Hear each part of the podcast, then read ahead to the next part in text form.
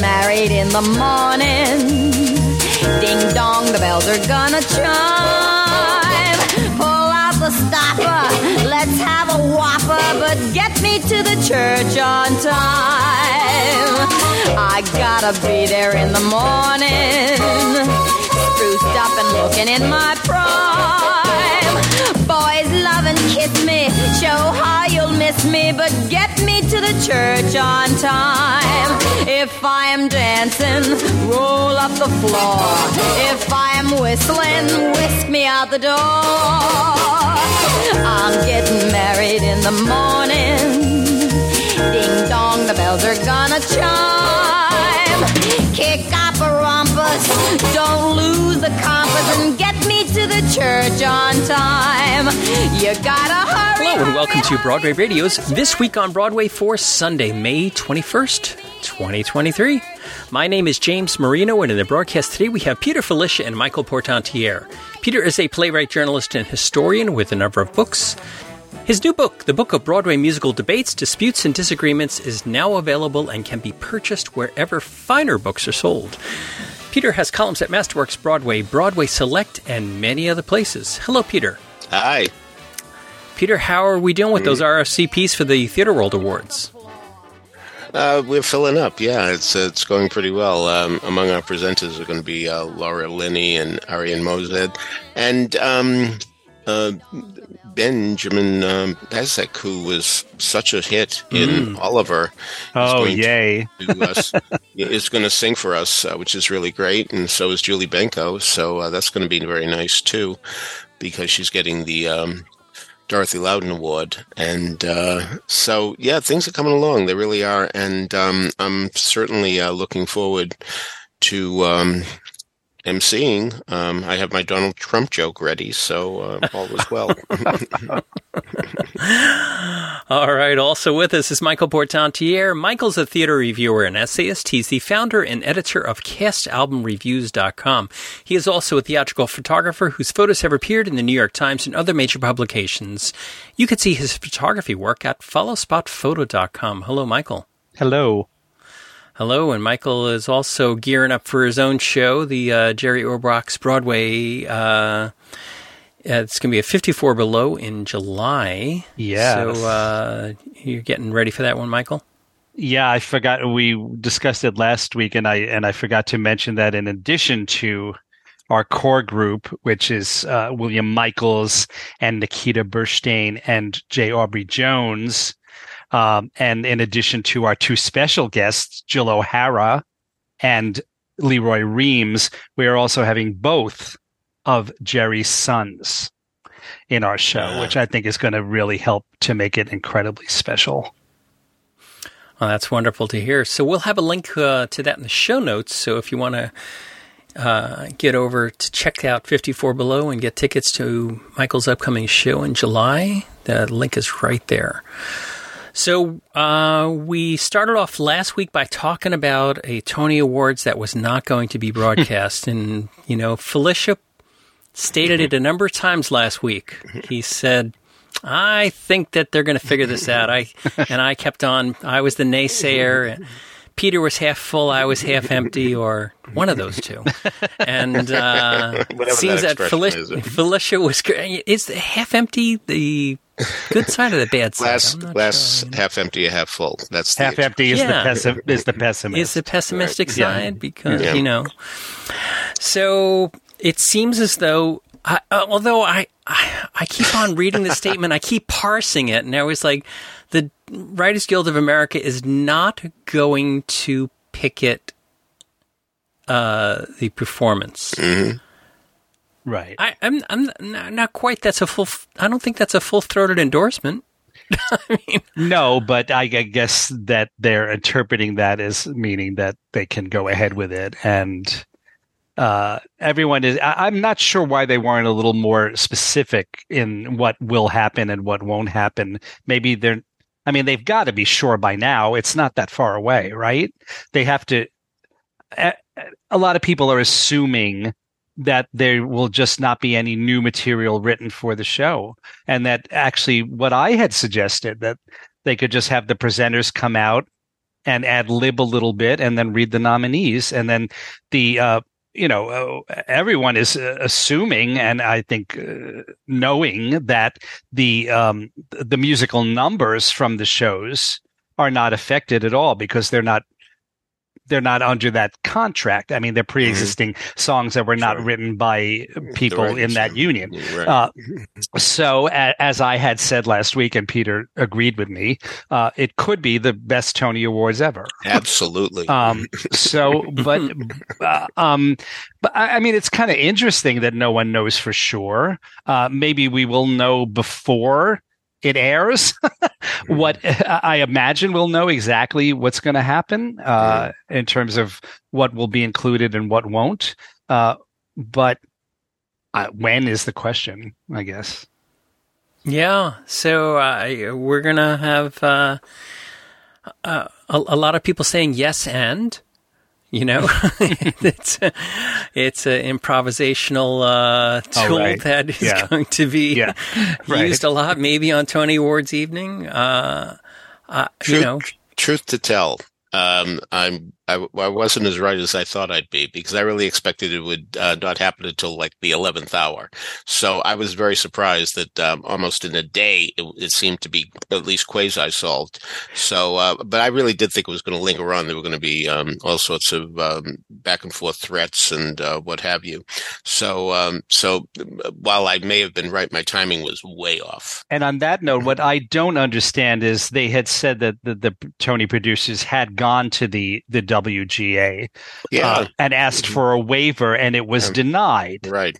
And then like a day later, a day later, apparently they went back and then it was w- approved, or at least I don't know if they, maybe they didn't actually give them a waiver, but they just said they're not going to picket it. I, I, well, you know. Uh, yeah, that's what I was saying about parsing it. Yeah. Right. Uh, yeah. Sometimes after a night's sleep, you change your mind, you know, so that might very well have happened here. Uh, oh, Peter, I'm like... pretty sure that they, I'm pretty sure that they heard, uh, you know, Broadway radio and uh, that's it. Figured they yeah. better. That's it. They can't let me down. Yeah, you're right. Maybe. That's the solution. Yeah, that's it. Yeah. Okay, now we know. Um, yeah. I'm pretty sure that that's, that's what happened. Yeah, but yeah. at the end of the day, nobody's going to remember this. All we're going to remember is uh, twenty twenty-three was the year that Bad Cinderella came out from nowhere and took everything. Yeah. You know, it was yeah. the unexpected. It was the Cinderella story. It was Cinderella story, yeah. It was the Bad Cinderella story, yeah, right. You know, it's so bizarre that they chose that title. You know, I mean, you are asking for trouble with that title. I know I'm not the first person to say that, and I won't be the last, but still... I'd love to have been at that meeting. You know, I, I, I talk all the time about uh, the places I'd love to be a fly on the wall, you know, to uh, to see, and that's now one of them. Uh, when somebody said, "How about calling it Bad Cinderella?" You know, was there much? Uh, no, are you crazy? Or wow, yeah, you're right. That's great. You know, I mean, I'm, uh, it's it's such a strange thing. So, so yeah.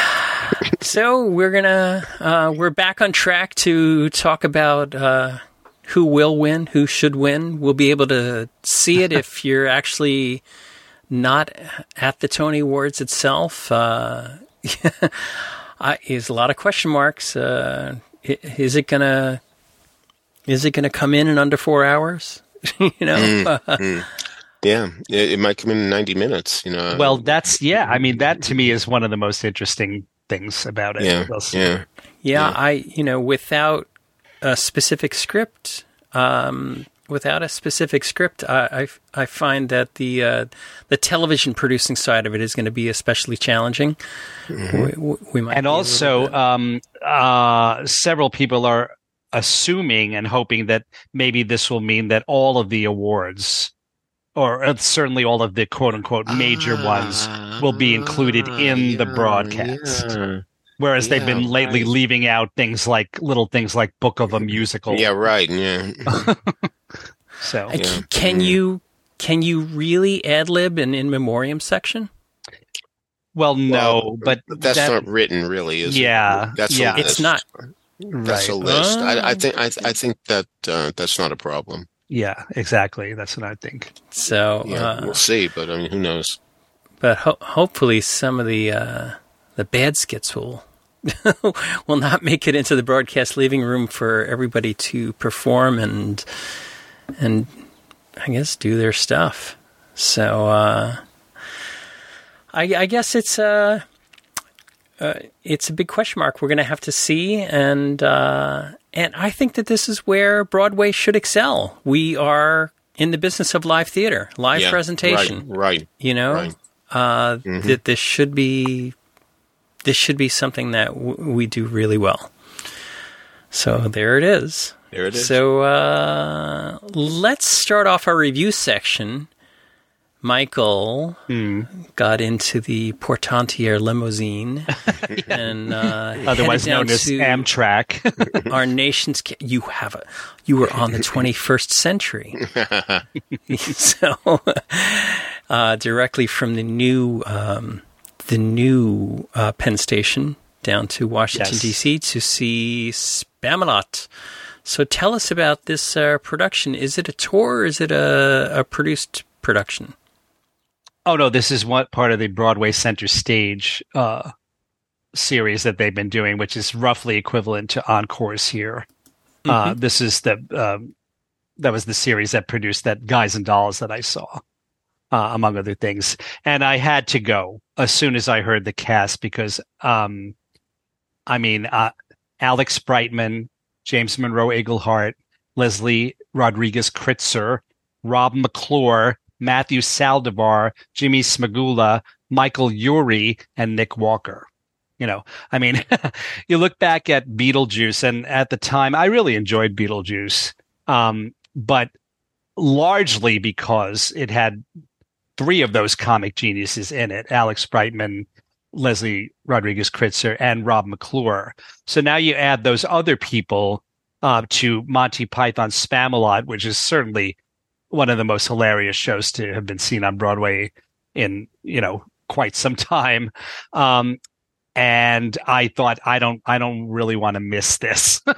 I probably would have gone if any one of those people had been in it. Uh, and um, I, I was not disappointed. Um, the most amazing thing about it, uh, because I expected all of those people to be hilariously, brilliantly, screamingly funny in the show. Uh, and, and again, I was not disappointed. But um, the fellow I went with was most impressed by the fact that it was so incredibly uh, well-directed uh, and really, you know, for a very short run and with extremely limited rehearsal time, like the Encore shows. And uh, it, the director and, and choreographer is Josh Rhodes. And my friend said, I, I wonder if that fellow has uh, done Spamalot before in any capacity. And we looked at his bio, and it, it's not in his bio. Um, so I don't know, but it really is in, it, incredible that he did such an amazing job of putting this together on in such a short amount of time and and have it seem like they had been rehearsing for three months. Uh, it was the timing was absolutely perfect. The flow was was just what you wanted it to be. There was not a you know a, a wasted moment. Um, And it really, uh, of course, it helped that, that that he had all those brilliant people to work with. But I think, in a way, he uh, he could be seen as the star of this production. Uh, and he's done. Josh Rose has done some really superb work in recent years, so uh, that that's not a surprise in that respect. Uh, but I was so glad uh, that I went to see this. And uh, one interesting thing was that I. Um, I wanted to see how it would play because uh, D C audiences are not exactly the same as New York audiences. Uh, I think that's fair to say. And um, I wanted to see how the humor would play because also now we're even further away from the Monty Python era than we were when the show was on Broadway. And plus, of course, that humor is not for everyone to begin with. It is a very silly very special kind of humor. Um, so I'm happy to report that there was a laugh every thirty seconds in this production. Um, mm. The audience absolutely adored nice. it. And everyone, I'm sure, was really, really, really thrilled that they were there. Um, and that includes me. Uh, the one um, observation I would make is that song about um, uh, what is the title of it? The song about how you, uh, if you want to do a Broadway musical, you, you have to have Jews involved. mm-hmm. Um, mm-hmm. Um, it's, it's interesting because that, I, I would say the world has changed so much, even since Spamalot uh, was on Broadway, and, and Broadway and the theater and, uh, you know, uh, the social construct has changed so much that I think that's, that's, that joke doesn't really work so much anymore. Um, sure. And yet, um, people still, you know, still laughed at it and still got it. So, uh, but it, it just was interesting to me to see how, um, to think back on, on how that, that perception is probably not the same anymore as it was back then. Um, so yeah, that, I agree with that. Yeah, yeah. yeah. Oh, the title of the song is "You Won't Succeed on Broadway," and then the rest of the phrase is "If you don't have any G." Right. Sure. Yeah. mm-hmm. um, so, uh, yeah, this this was amazing, and I'm and I'm really glad I went. And also, um, I was able to slip in a performance of "Passing Strange" at the Signature Theater uh, towards the end of its run, uh, a show that I really liked when I saw it on Broadway years ago, uh, book and lyrics by Stew, of course, music by Stew and Heidi Rodewald. Uh, this production was directed by Raymond O. Caldwell. Um, and here I'm I'm uh, disappointed to say that I think that, that actually um, this one was marred by the direction and the music direction, because Uh, I just kind of felt like um, the cast was screaming at me uh, for much of the evening, and I did not have that feeling on Broadway. Uh, this production was done in the smaller of the two uh, spaces at Signature Theater, Signature Theater's complex in Arlington, uh, Virginia, at Shirlington Village, um, in the Arc Theater, which is a fairly small uh, black box type of space, and uh, they did not need to scream. So I, I'm, I'm really sorry that that director and musical director allowed them to do that. And I don't, you know, I mean, the cast, they were all very talented, and, and there were times when they weren't overacting and screaming. So uh, they obviously could do that if um, someone had guided them towards it. So uh, that, that was a disappointment. Um, and I, wish that had not been the case, uh, but I, but I was happy to see uh, so much talent in the cast, because I don't think I've seen any of these people perform before. Uh, uh, Passing Strange calls for maybe a lot of types of talent that you wouldn't see in a in a more traditional uh, Golden Age type Broadway musical, and so therefore um, that's what we got here. Uh, including the fellow who played the narrator, the Stew role, Isaac Deacon Izzy Bell, who is um, really a music person rather than a theater person. But he did a wonderful job of pulling the, the show together. And the youth, um, the younger counterpart of the Stew character, uh, because it is a basically a semi-autobiographical show, was played by Damani Brewington. Um, so those are two people I'd like to mention from that production. Wow. So uh, it was uh, quite the trip to D C there, mm. uh, seeing two very different shows. Very uh, different. very different shows. Um, but it seems as though that they uh, are, you know, are both shows that were, you know, in the recent Broadway, uh, in the recent Broadway past, uh, do you think that it's time to bring a, a Spamalot back? Oh, I don't know. Um, I don't think to Broadway. Mm-hmm. Uh, I don't think so. But there's always so much going on in D C theater-wise. I'm sure I've mentioned that. It seems to me... Um, much more than, than, for example, in Boston, where I used to see a lot of shows.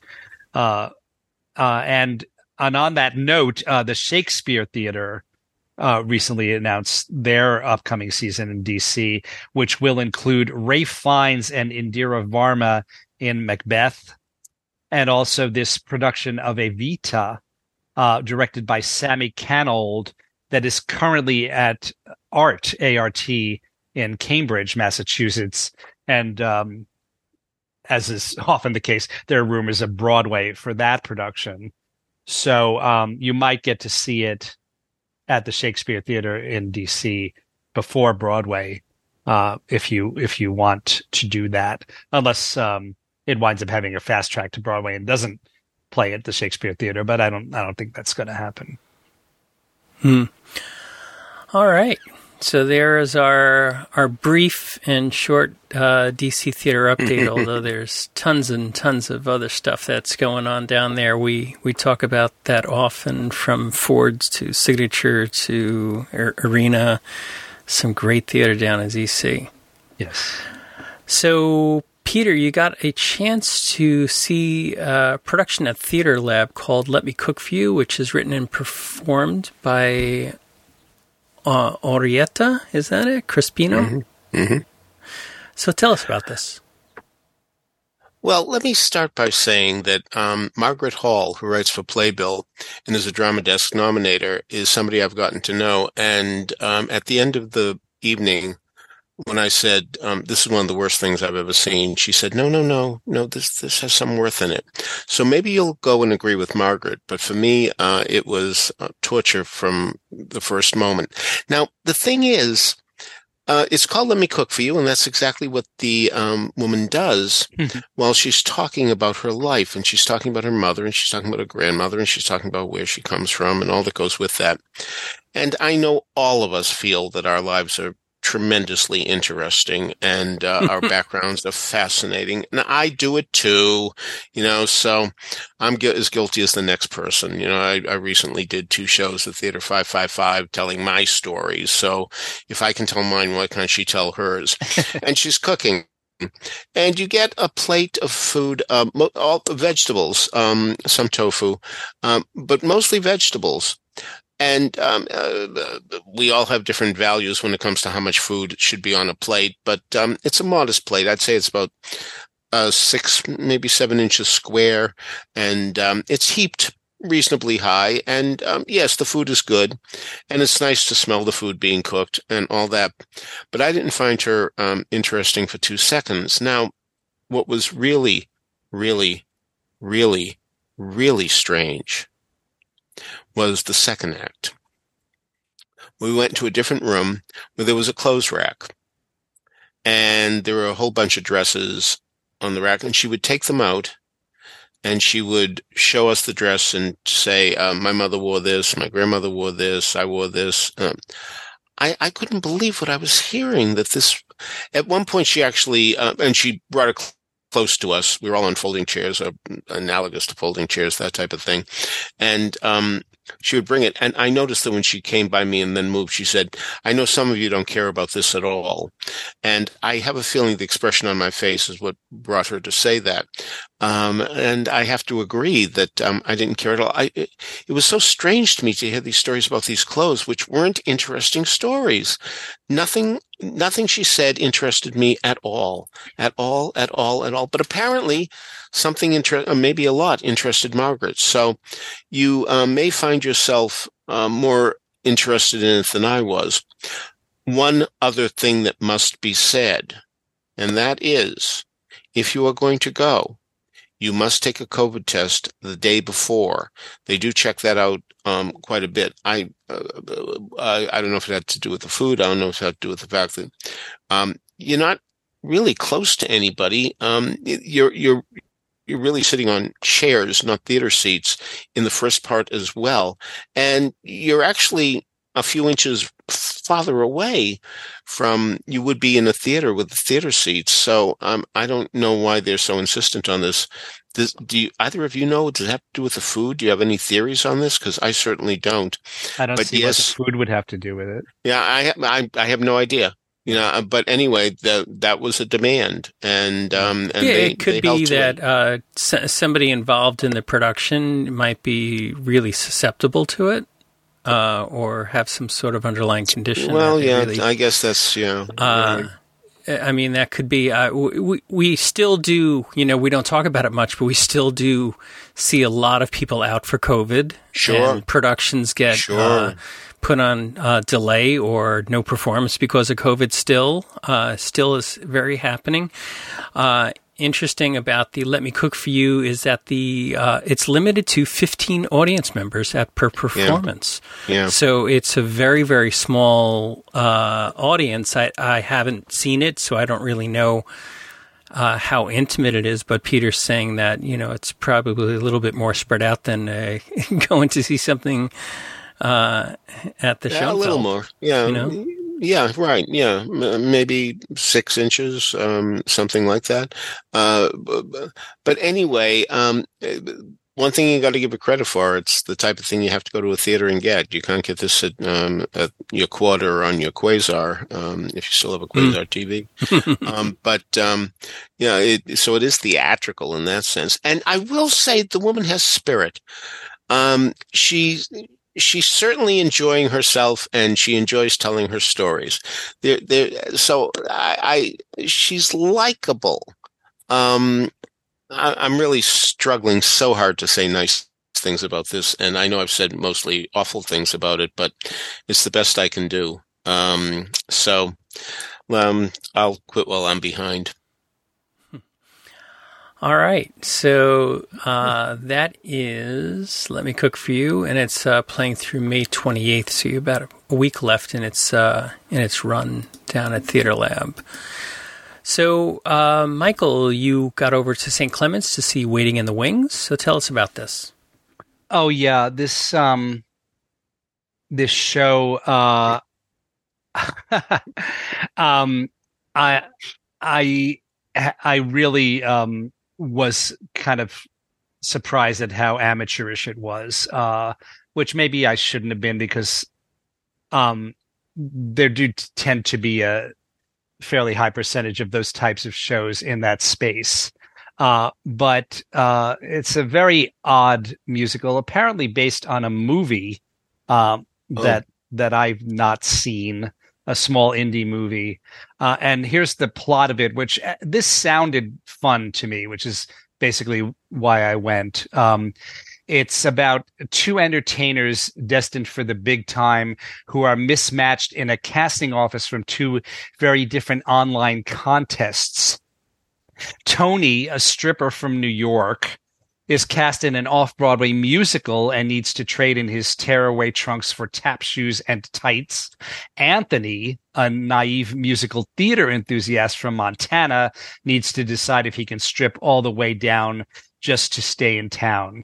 Hilarity ensues as they re- realize that in order to make it, they're going to have to learn some new tricks. So the joke is that they both have the same last name, and one of their f- first names is Tony and the other one is Anthony, and it's the same casting office that's casting this strip show and this musical, and so they they they get uh, switched. Um, but uh, the main, well, one of the main problems with this musical is that it's way, way, way too long. It just seemed endless. There were ca- there were songs. Um, Uh, it seemed like there was a song every two minutes, and most of them did not need to be there. Uh, the direction seemed to be for everyone to uh, play everything way, way, way over the top, as if it was a sketch on Carol Burnett's show or something like that. And it really was quite unpleasant um, for me to sit there.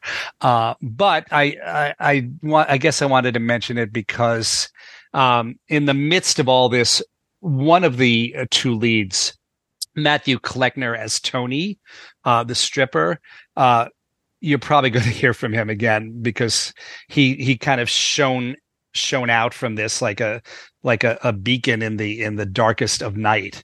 Uh, he really, uh, I mean, first of all, he's built like an action figure, so that's going to to help him uh, in in many roles. But he has a, a beautiful voice, and and what was interesting about that is that um, uh, in the first part of this Uh, show, he's supposed to was supposed to think that he can't sing, and he did a really good job of uh, of indicating that he couldn't sing.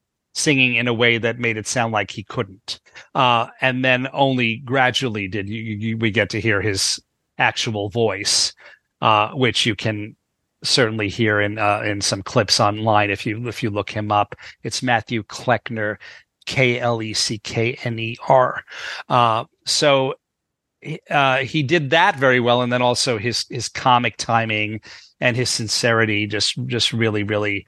I think moved the whole thing to another level. So, um, in a way, uh, you know, I was sorry that that he was surrounded by by all of this amateurishness, but uh, but it is still, you know, a showcase for him, I, I guess, for for those who saw it. And I think that anyone who did see it or does see it will um, will certainly uh, consider it a, a personal uh, triumph for him.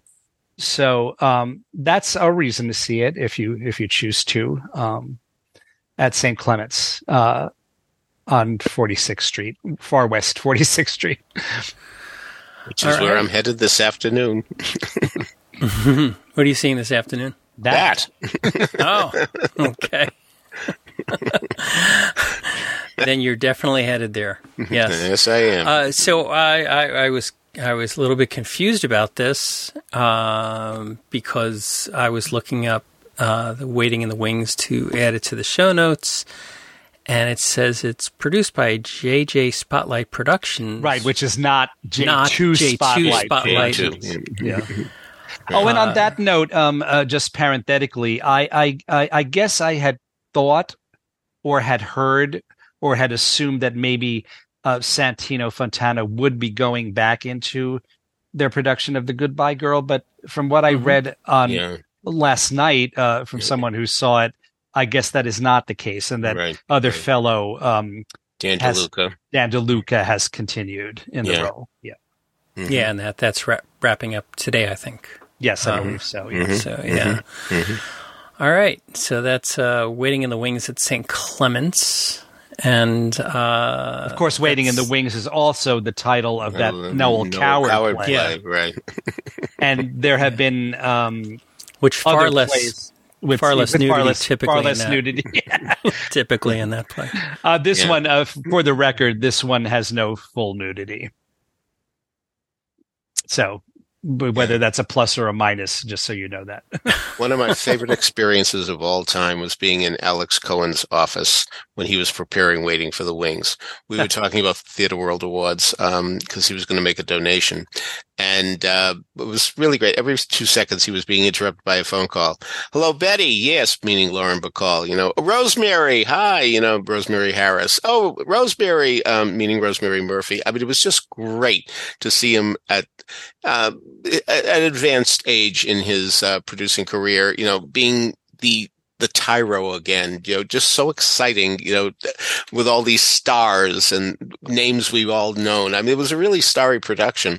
Mm. And uh, it, it was just so great. I, I, I'll grant you the play isn't uh, a masterpiece, and um, I was disappointed in it. But uh, but I was never, never sorry that I was in his office while all, all this was happening. I've never been in, in a place where I was so happy to be interrupted, because the joy on his face when he was talking to all these stars is something I'll never forget.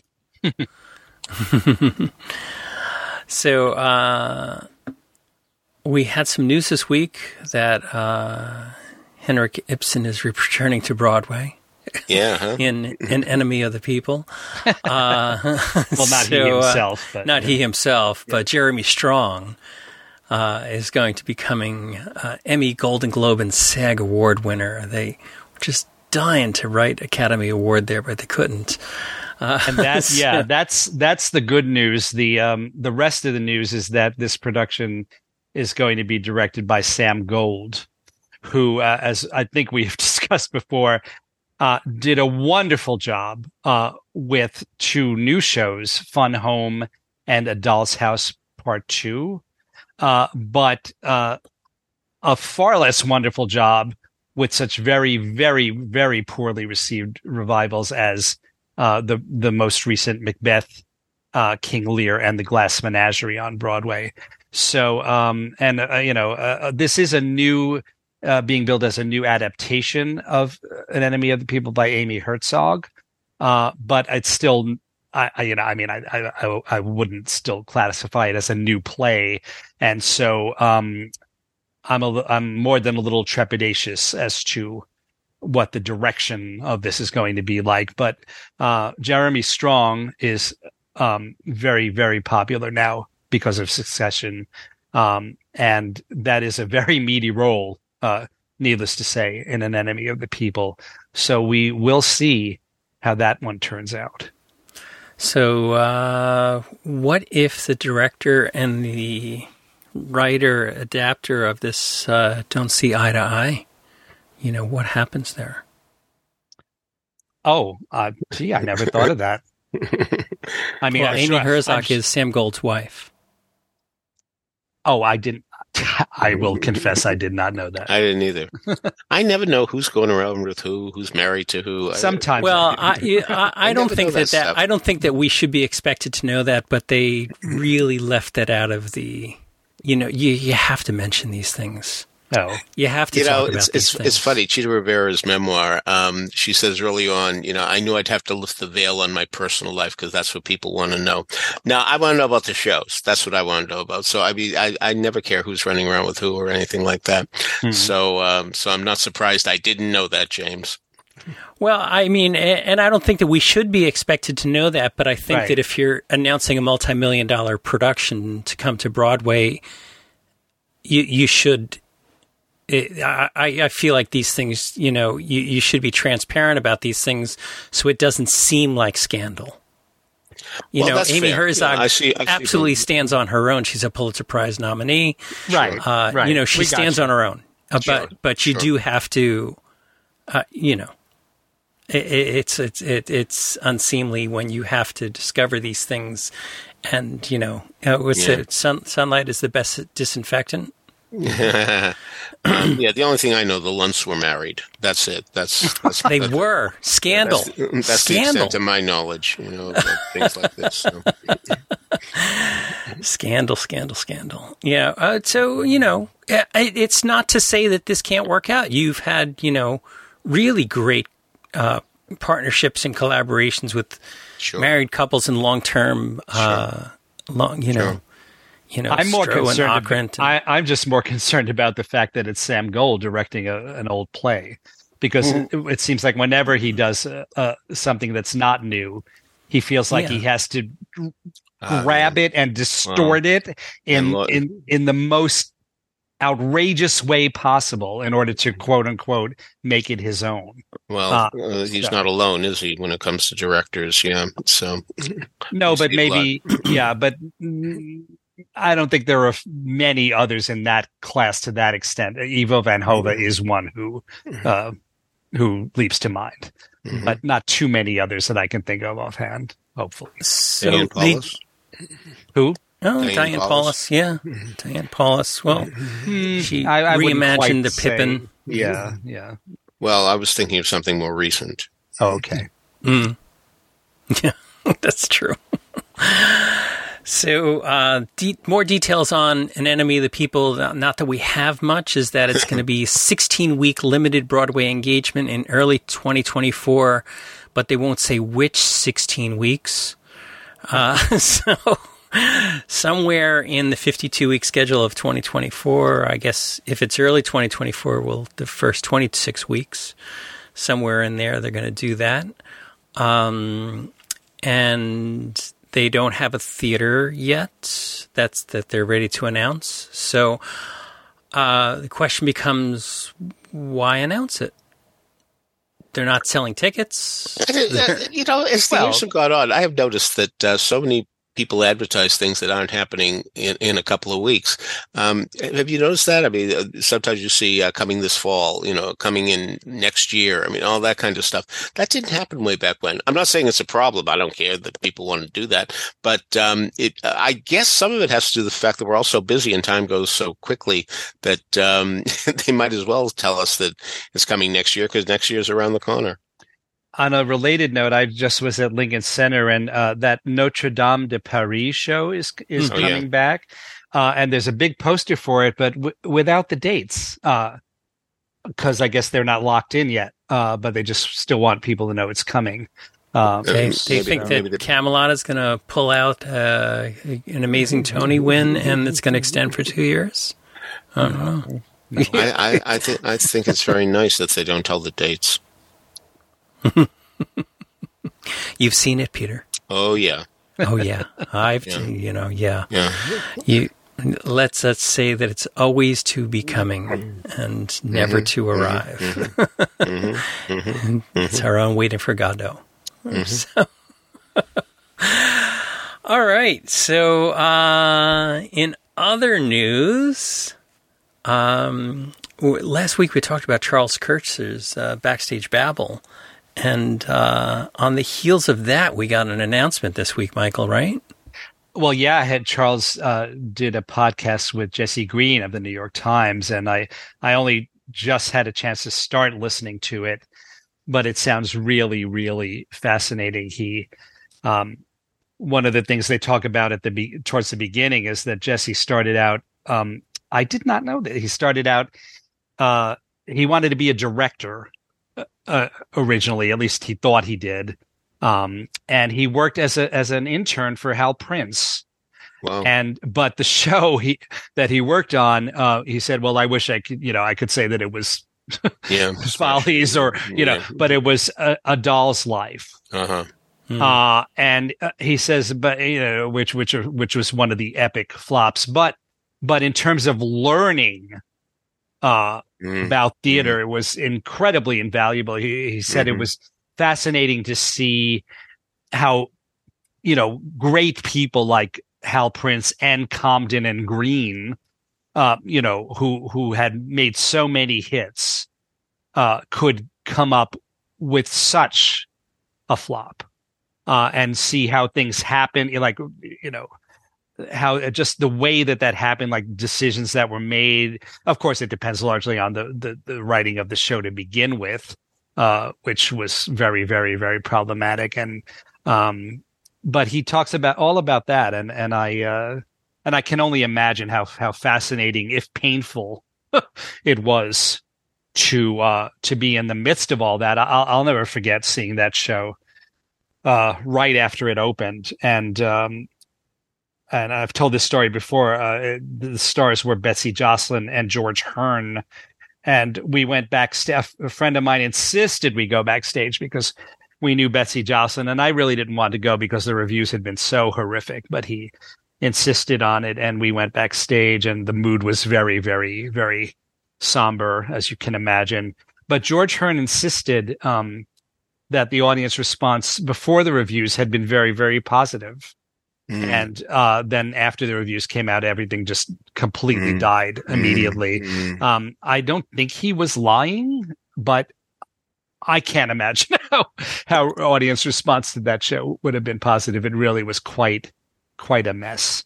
Um, so anyway, uh, Jesse Green, yeah, he worked on that. And then he also worked as a music copyist uh, for such shows as Merrily We Roll Along. Wow. Um, I didn't know he had that background. That's uh, so he, he has a lot more uh, technical knowledge of music uh, than, yeah. than most critics, I would say. Myself, right, indeed. Myself indeed. included. Yeah. Um, myself included. And that's, and that's very impressive to me. Uh, so really listen to that um, podcast if you get a chance. I think you'll you'll find it very interesting uh to uh, to get a, his perspective of of the the business. I think that it, was Sondheim's biggest complaint with critics, you know, that they were not yes. well schooled in music. Yes, and, and yes. Uh, guilty as charged. He frequently said that. Yeah. Well, you know, it it becomes that age old discussion about, you know, are are are the critics. Critics supposed to be somebody. Who are they writing a, for? Who are they writing for? You know, ninety-nine yes. percent uh, of the audience is not going to have that that, mm-hmm. that level of knowledge that Mister Mm-hmm. Sondheim might be mm-hmm. looking for. Mm-hmm. Right. Uh, so, and then it becomes uh, who is the author writing for? Is yeah. is the author writing for themselves, or mm-hmm. for a very mm-hmm. small mm-hmm. group, mm-hmm. or is the author writing for the general public? Um, uh, you know, in this discussion about Jesse Green sort of being in the room and having those experiences and what Peter was talking about before, about being in the room and seeing who was calling up on the phone, makes me think of uh, uh, Albert Poland. Uh, and uh, do you know Albert, Peter?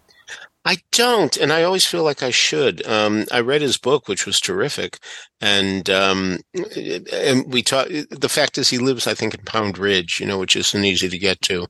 Um, if he were in the city, I know we would have gotten together by now.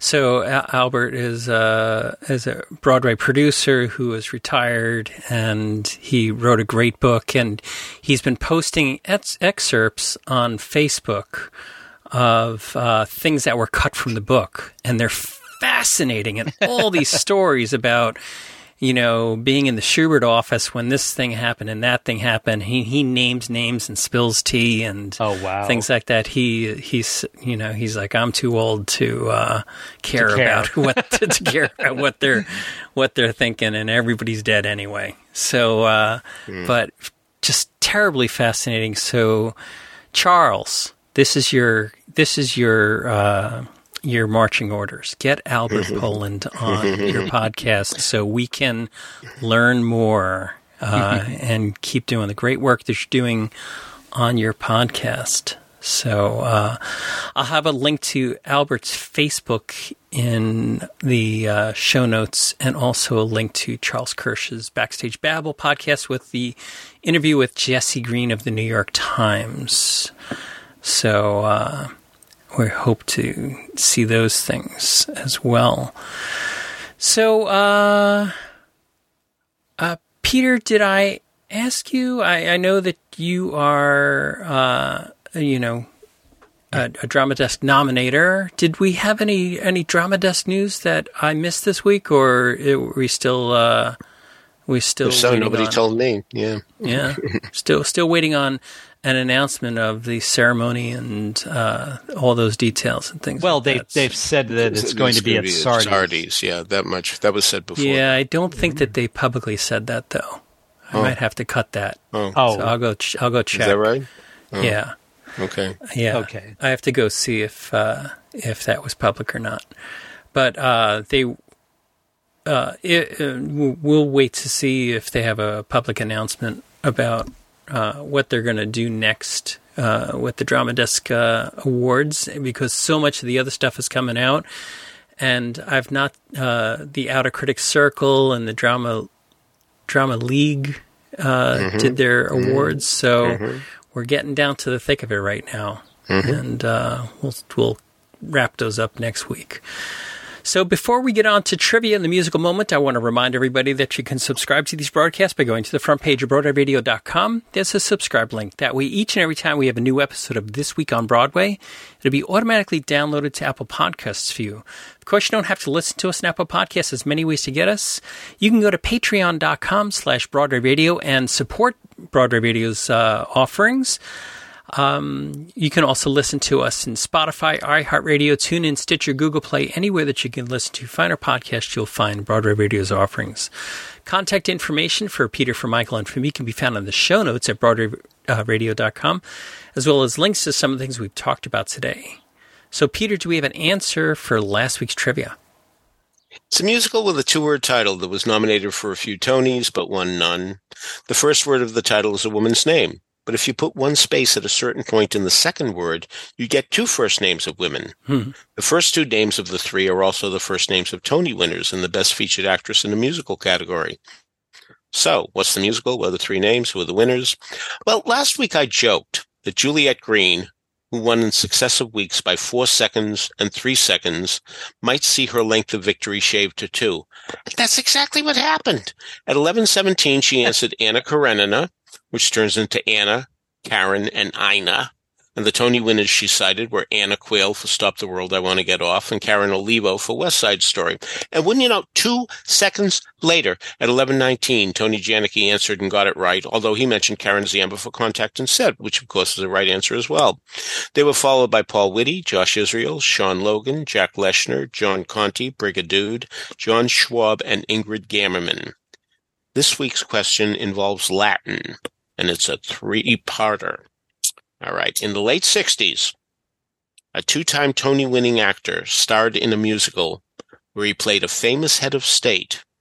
In this show, he sang a song that had a Latin title. That head of state was eventually bumped off, not in the show, but in real life.